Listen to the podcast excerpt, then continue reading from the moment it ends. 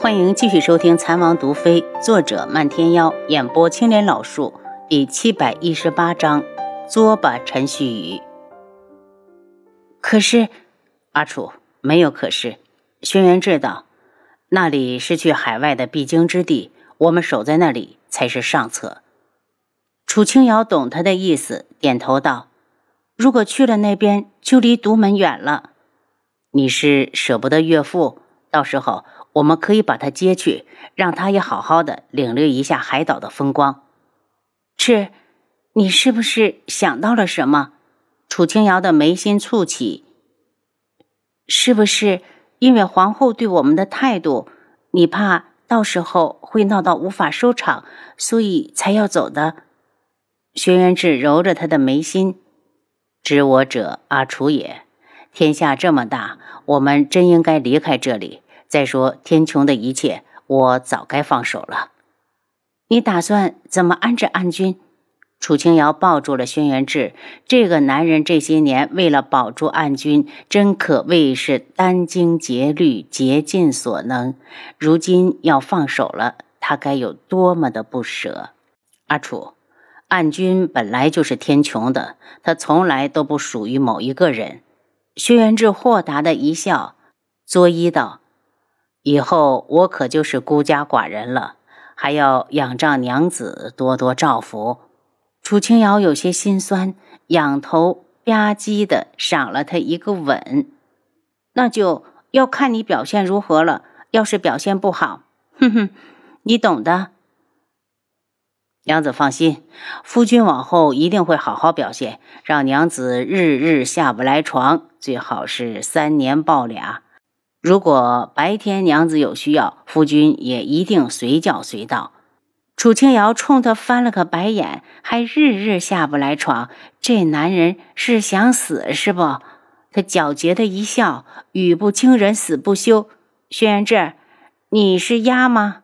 你还随叫随到，真是受不了这男人。鸭。轩辕志一脸的懵，好好的说着话，怎么扯上了鸭子这种生物？鸭就是小官，夫君还是懂得太少。楚清瑶一脸的鄙视。轩辕志忽然的就轻身过来，墨染似的眸子泛着危险的光芒。那娘子不如跟为夫好好说说，你还懂什么？楚清瑶咧嘴笑了笑，他前世可没少在电视、电脑上看那些东西。不过轩辕志这方面狰狞的模样，他可是不敢乱说。他心虚的移开目光，不敢与他对视。我哪里懂什么呀？我可是一张白纸。为了证明自己是胡诌的。我也是在书上看到的，说有人把青楼的小官叫鸭子。轩辕志又凑近了几分，那是什么书？你说出来，让为夫也长长见识。忘了，楚清瑶推他一把。你靠这么近，我都没法呼吸了。你要是憋到了孩子怎么办？你还是不是亲爹？我是不是亲爹？阿楚，你会不知道？轩辕志脸都黑了，这女人这是要上房揭瓦呀！说话越来越口无遮拦。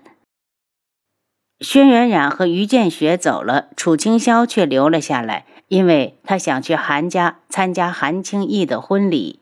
转眼就到了柯雪公主出嫁的日子，头一天晚上，楚清瑶进宫去为她添妆，送了她一张铺子的契约。这铺子是他让东子临时收购的，可见他很重视科学。成亲这天，楚清瑶特地交代七绝把青姨也带上。到了韩家，他们直接去了老夫人院子。楚清霄先是给老夫人请安，然后大家又去送贺礼。他的贺礼也是一间铺子，他是特意从独门挑出来的。楚清瑶则是把当年娘成亲时韩家赠的铺子都当做贺礼还了回去。他马上就要离开天穹了，手里有几家铺子够用就行。青羽也把自己准备的礼物送上，便陪着楚清瑶又回到了老夫人这边。一整天大家都没有看到陈旭宇，倒是韩清风听说楚清霄来了，特意过来看看。因为今天宾客太多，他又赶紧走了。因为民间有言，怀孕的女子不能见新人，所以成亲这天，楚清瑶不能在柯雪的面前露面。晚些时候，他们便回了府。至于韩尚书，一直被同僚们围着道喜。等到晚上大家都散去时，他听说楚清霄已经回了智王府，便想着明日去看他。此时，韩清风房里，陈旭宇正趴在床上低低的啜泣。旭，你这是怎么了？同样累了一天的韩清风耐着性子过来。清风，你这个傻子，我问你，你今天有没有看到大家送的贺礼单子？陈旭宇止了哭声，一脸的愤怒。韩清风觉得他是在无理取闹，只好道：“今天宾客那么多，我哪有心情关心这个？再说了，这是谁家送了什么样的厚礼，那也是爹娘的人情。”与我们何干？旭，天色不早了，睡吧。睡。陈旭宇把瓷枕摔到了地上，随着啪的一声脆响，韩清风的火气也被点燃了。陈旭宇，你到底想怎么样？别人成亲收多少贺礼，跟你有什么关系？怎么就没关系？你说你没有看到贺礼单子，难道你还没有听见别人怎么说吗？今天你那个瑶儿表妹可是出尽了风头，所有人都知道她送给青衣他们好几间铺子，她这不是厚此薄彼，不是看不起你是什么？嘘，你在因为这个哭？韩清风真想把他拖到地上拍一顿，可是他看他隆起的肚子，又不忍心起来。这些日子，陈旭宇日日被孩子折磨得吃不好睡不好，他都看在眼里。自己爱的女人为了要这个孩子这么辛苦，他如果再不疼他，这世上还能有谁会疼？他坐到床上，温柔的道：“旭，别闹了。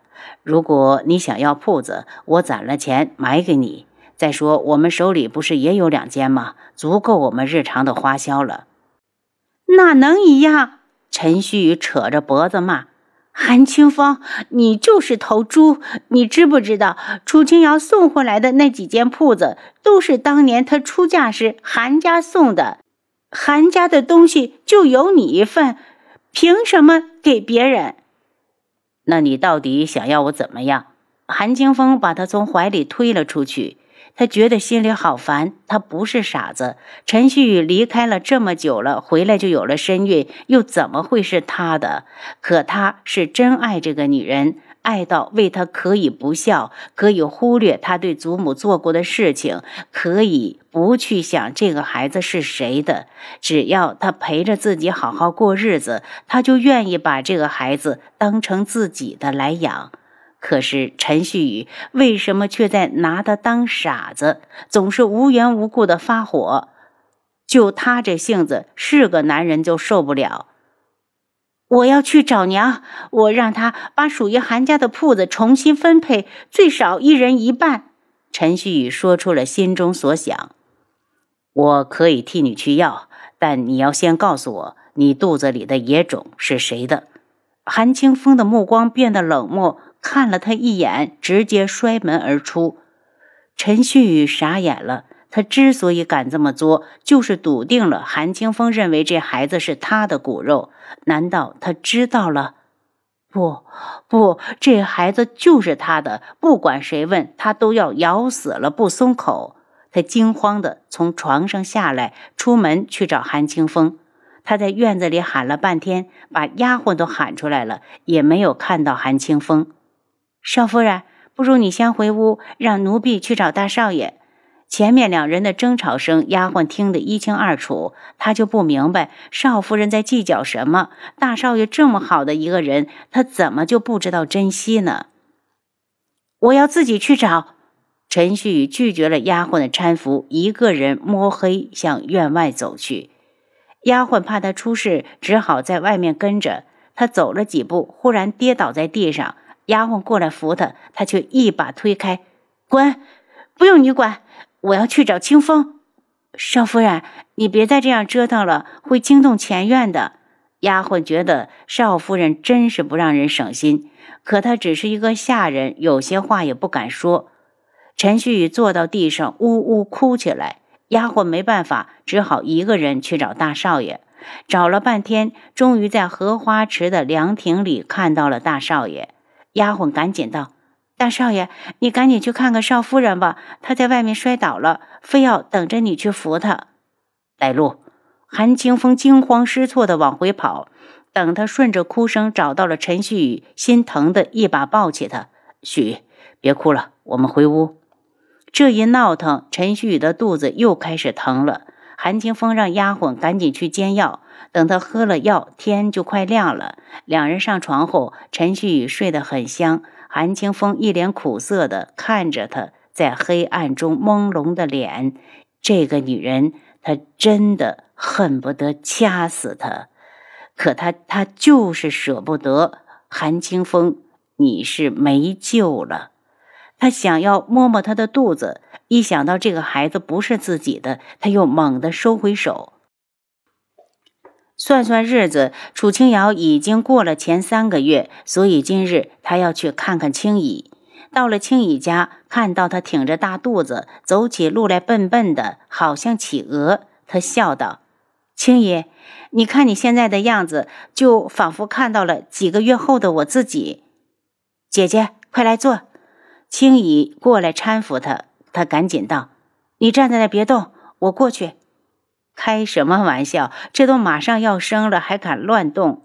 他走到青姨的跟前，刚要说话，就听到青姨低呼一声：“姐，王妃，我肚子好痛。”青姨，你是不是快生了？七绝，赶紧送她回房。楚清瑶见青姨一脸的苍白，两手紧紧的抱着肚子，我好痛。青姨说话都没了力气，只是用力的抓着楚清瑶的手。